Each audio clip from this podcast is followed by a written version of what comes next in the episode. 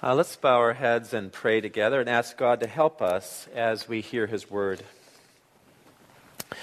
Father in heaven, we come to you with great humility and expectation. We ask, Father, that you will speak to us, that you will heal our hearts, that you will bring us hope, and especially that you will strengthen our faith, that we might serve you and be vessels of your grace in this world. We ask this in Jesus' name. Amen. Well, it's great to be with you. As Aaron said, my name is Dan Gifford, and thank you for telling everybody I'm the highest-ranking Christian here. That term, venerable, is good in one aspect, is that people often will confuse that, and they'll ask me, why are you called the vulnerable Dan Gifford? And that changes everything. I'll just say, well, because I need your prayers desperately. And that's where we are today. We're in the Gospel of John, knowing that we are people that need God desperately and his grace. John 18, if you want to turn there on page 904, is a really dark part of the Gospel of John. So we're entering into or back into this Gospel for the last three chapters in this place in Jesus' life where he is experiencing incredible suffering, and he will experience death as well. But the thing that's wonderful about this section is that you also see the light of Jesus, the great goodness of God, shining brightly in stark relief. This is the blessing of this section here. And I think it's very relevant for us today. We've seen a lot of darkness this week. We've seen terrorist attack in London, 5 people killed, 50 injured. Attacks in Mosul, airstrikes that have killed thousands of civilians over the last few months. Many hundreds of thousands are homeless in and around Mosul as well, and living in very cold, hungry conditions. And you have situations like this all over the world that are not really covered by the news very well. And that darkness is something that may remind us of our own sufferings, our own dealings with darkness, loss or grief in different ways. And the question we ask is, where is God in the darkness of this world? Well, in this passage and in the rest of John, we see very clearly that God's mission is to come right into that darkness in Jesus, who is God and man. In fact, the one reason Jesus comes into the world is because of the darkness and the suffering that is in it. We heard in Revelation, if you remember, that one day God will lift away all evil and suffering and pain and death from this world when Jesus returns in glory. But in this time of looking forward to God's return in Jesus, God is at work in all of the brokenness, in all of the darkness, and he's bringing people into his kingdom. They are seeing and being filled with his grace as they repent. And every day God is bringing his grace to us, his light into darkness. So these chapters in John really speak to us about this.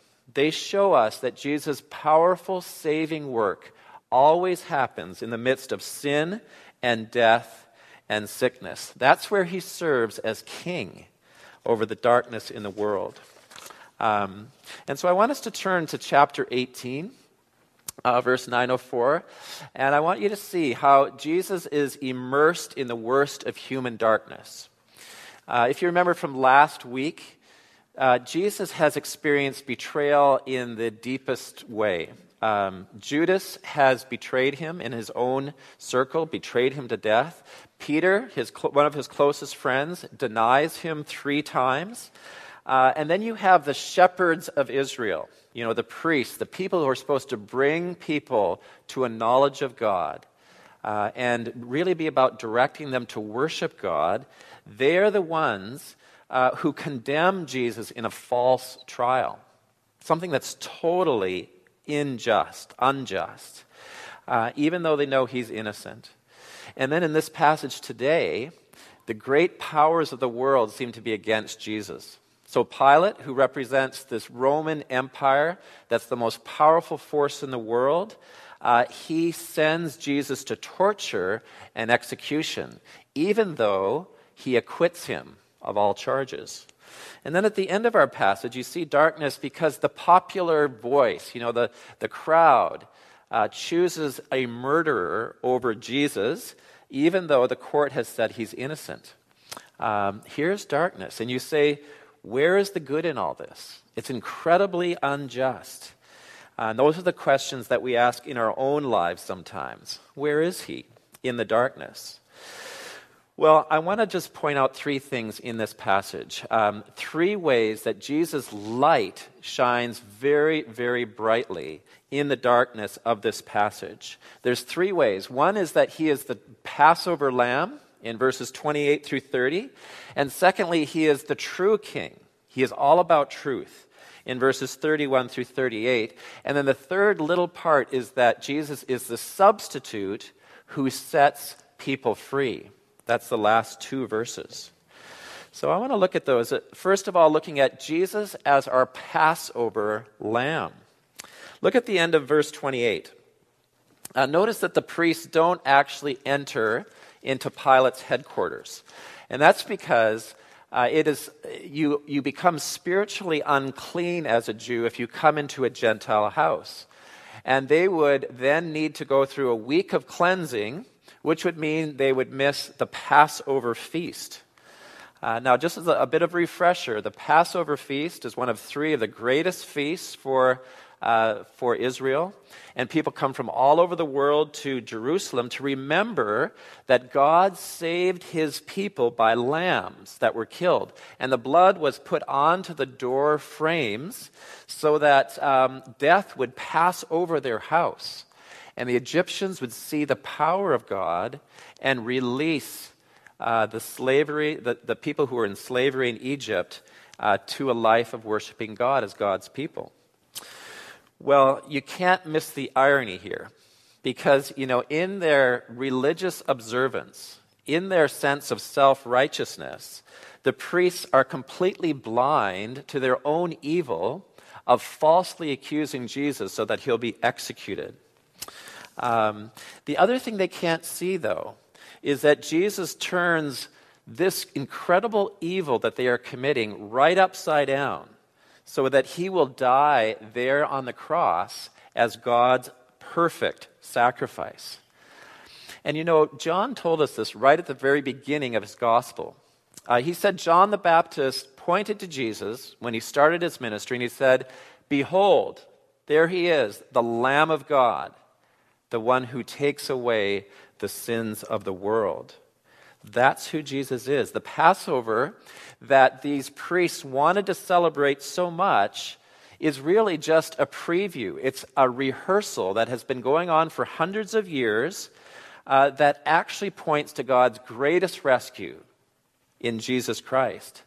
So the Lamb of God, God's own Lamb, dies on a cross to deliver his people not from slavery in Egypt, but from all slavery to sin, to anything that separates a person from God.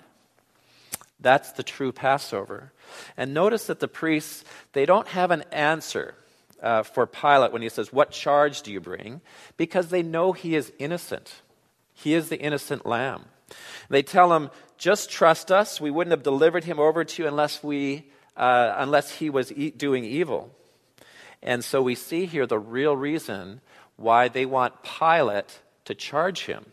It's so that he can be sentenced to be nailed on a cross, which is the worst death. It's the death of the curse. You are cursed if you are on a tree. But the powerful thing about Jesus is that it's exactly what he intended to happen. This was his mission.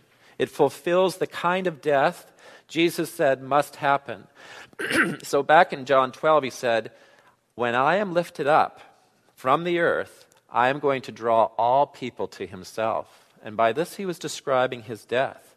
So that what the priests meant for evil, Jesus means for the greatest good of all. That people are going to be drawn to the Passover lamb that takes away the sin of the world. And Jesus will conquer by turning evil against itself and nailing it to a tree. This is the great light of Jesus, the Passover lamb. Now this leads us to the second great light that is revealed in the darkness. And that's verses 33 to 38. It is a light that shows that Jesus is the true king. Even in the midst of this very vulnerable time, he is shown to be the true king. So Pilate's first question in verse 33 is, "Are you the king of the Jews?" Let's get this straight. And the force in the original is you. You are the king of the Jews. You know, you who are all alone, who have no followers, no army, and you're under arrest by your own priests. You are the king. And in a worldly sense, Pilate knows that he has Jesus at his mercy. What Jesus says will determine whether he lives or dies about this being a king. And it is the worst death the world has ever known. But in that time where it looks like Pilate's in charge, Jesus turns the tables and he questions Pilate. And this is a preview again of that final judgment when Pilate will stand before Jesus, who will judge him in perfect justice. And Jesus asks him this question. He says, "Is this your own question, or have other people coached you in it?" And Pilate replies by saying, "I can't understand the issue because I'm not a Jew. You're the one who's the Jew. Your own people have delivered you. What have you done?" And that sets perfectly up Jesus explaining what kind of king he is for Pilate and for all of us as well. And here's what he says. This is the light of Jesus' kingship, verse 36. "My kingdom is not of this world. If my kingdom were of this world, my servants would have been fighting that I might not be delivered over to the Jews." And then he says again, "My kingdom is not from this world." You see, Jesus is saying, my kingdom doesn't originate in this world. It actually comes from God himself. And it can't be about coercion. It can't be about people being compelled to come into the kingdom. So it's impossible for fighting to be involved. A person has to be drawn into that kingdom by the Passover lamb. And it is a kingdom that is much greater than this world. It comes from God himself. So Pilate's he's a bit perplexed. He wants to nail down, especially because he has to make a decision here, nail down what it means to be king. And so he says in verse 37, "So you are a king." And Jesus tells him very clearly, here's the nature of my kingship, that he is the king of truth, the true king. Listen to these words. He says, "For this purpose I was born, and for this purpose I have come into the world to bear witness to the truth. Everyone who is of the truth listens to my voice." What an extraordinary thing for Pilate to hear. Jesus is saying, I didn't come from this world. I came from outside of it. And my whole purpose for being born into the world is to bear witness to the truth. And the question is, well, what is the truth that he bears witness to? It's much more than an intellectual exercise of inquiry. Truth in the Bible is the very character of God. It's the very center of who God is. It's only as we know God, the Bible says, that we really know truth. Truth is all about his character, about his reliability, his faithfulness, his integrity. Because in God is all the truth about the world, about ourselves, about our purpose in this life. God's truth includes all that is good and right and lovely and holy and just. And Jesus is saying, I bear witness to this truth because I am the truth. That comes out really clearly in the Gospel of John. He is the truth. Because in him, we see God's nature. We get a clear picture of God, that he loves people and created them, that all people are broken and need to be mended, and that God became man, and that man mends people by being the Lamb that was slain for the forgiveness of sins, and he's worthy of all our worship. If you remember our series on Revelation, that truth is at the very center of the book of Revelation. So the Lamb who was slain sits on the throne, ruling. And he is slain because we, humanity, are precious to him.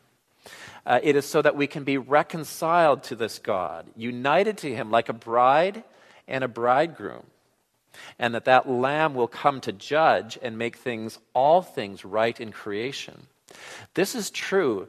This is the center of all things. This is what is fundamental to this universe and to our life. And you know, it's not just a huge abstract sort of concept, something that you can keep at arm's distance. The truth that Jesus witnesses to is absolutely life-changing. So when Jesus teaches about this truth back in John chapter 8, he says, "If you abide in my word, you are truly my disciples, and you will know the truth, and the truth will set you free." It will set you free. This is a promise. It is the promise of the power of God's truth in Jesus. That's because whatever Jesus says is true, whether it is about death or life, about sexuality or money, or worshiping idols, or our relationships with one another, whether it's about God, knowing God and being his follower. All other voices are subject to his royal voice, to his kingly voice, and it has power. When I was working on this sermon, I gave Jim Packer a ride to an appointment. And this was a great opportunity. You're working on a sermon, sitting in a car together. What do? You ask him questions that you're wondering about in the sermon. So I said, well, why do you think that when Jesus is telling Pilate about what it means to be king, that he is king, that all of a sudden he starts talking about truth and really talking about it in a very powerful way? And he very basically said, it means that he is Pilate's boss, and he is the boss of everything. That's what it means when he starts talking about truth. And that makes a lot of sense to me. And it came from Jim Packer, so I believe it. But this is what this passage is saying. You know, when you abide and live in the truth, King Jesus has the power to set you free. And this is a power that nothing in this world has. He sets you free to worship him, to know the forgiveness of God, the peace of God in your heart. It sets you free to follow him as your king and to sacrifice for him and to live the life of giving grace to others in this dark world. It is the good life of pleasing God that only the truth of Jesus can set you free to do. It is a powerful living truth. I don't know if any of you have read The Great Divorce before by C.S. Lewis, but it's quite an imaginative book, and it talks about people who are given a chance to visit heaven. And one of the guys who was in heaven is trying to get somebody to come and visit. And this guy's reluctant. They're talking a lot about truth. And this guy who's been to heaven says, I really want you to see heaven. He says, you have experienced truth only with abstract intellect, but I will bring you where you can taste it like honey and be embraced by it as by a bridegroom. Your thirst will be quenched. That's what truth is. That is the nature of it. That's why Jesus describes everyone in his kingdom in verse 37 as those who, if they are of the truth, are people who listen to his voice. They love to hear that voice. They revel in the truth of God in Jesus. And whether you are believing in Jesus for the first time or you've been following him all your life, this verse calls us to ask ourselves, are you listening to Jesus' voice today and every day? Do you know the joy of obeying that voice? That's what it means to listen to that voice, of really obeying it and being set free by the Lord Jesus. Is that something you know right now, today? Well, clearly, Pilate gets uncomfortable at this point. You know, this is about life-changing truth. And he's not willing to listen to that royal voice of truth anymore. It's likely because he is listening to fears in his life that enslave him. You know, there are fears about losing power, about losing face with the emperor, fear of his enemies, fear of having to make a decision. So he stops the conversation by saying to Jesus in verse 38, "What is truth?" And that ends everything. And we don't know whether it's a dismissive statement he's making, you know, he's saying that's ridiculous, or it's wistful. You know, I desire that truth, but I can't or I won't pursue it. But it's ironic, that question, because he's not expecting an answer, but Jesus is standing right in front of him. The answer to the question, what is truth, is standing in front of him in Jesus. I am the truth, the way, the truth, and the life, says Jesus. And the rest of John, the remaining chapters, are clearly going to describe that truth of Jesus upon which everything in heaven and earth depend. And that is that Jesus died for our sins, that he rose again in power and victory, and that he reigns as the King of kings and Lord of lords, the Lamb of God slain for us, who is on the throne. So Jesus is the King of truth. And then finally, our passage ends with a third great light in the darkness. And that is that Jesus, our substitute, is our substitute that sets us free. Those last two little verses at the end of the chapter, verses 39 and 40, tell us this. And it's something for us to really think of as a picture all of the time, I think. Because Pilate knows Jesus is innocent. He says, I don't find any guilt in this man. But he doesn't want trouble. He doesn't want inconvenience that standing for Jesus would mean. So he does a cowardly thing. He shouts to them in verse 39, you have a question. You have a custom that I should release one man for you at the Passover. So, do you want me to release for you the King of the Jews? And they cry out again, the crowd does, not this man, but Barabbas. Now, Barabbas was a robber. Now, Jesus used that word robber back in chapter 10 of John as somebody who steals, kills, and destroys, somebody who's the very opposite of the Good Shepherd. And so here, there is an incredible exchange. This convicted, guilty, destructive Barabbas goes free, and Jesus, who has been declared guilt-free, completely innocent, goes to the cross in his place. He dies, Barabbas does not. And I think that John shares that scene with us because this is what Jesus' death means for every person here tonight. He goes to the cross in your place and my place as well. And he is our substitute who sets us free now and forever. Because the sentence of guilt, of sin, before a holy God belongs to every person. That guilt belongs to all of us. And it is taken by the Lamb of God onto himself when you entrust your life to him. It's a very personal exchange. You know, think of God calling you by name. He says to me, Dan, you go free, and Jesus goes to the cross. That is the great exchange.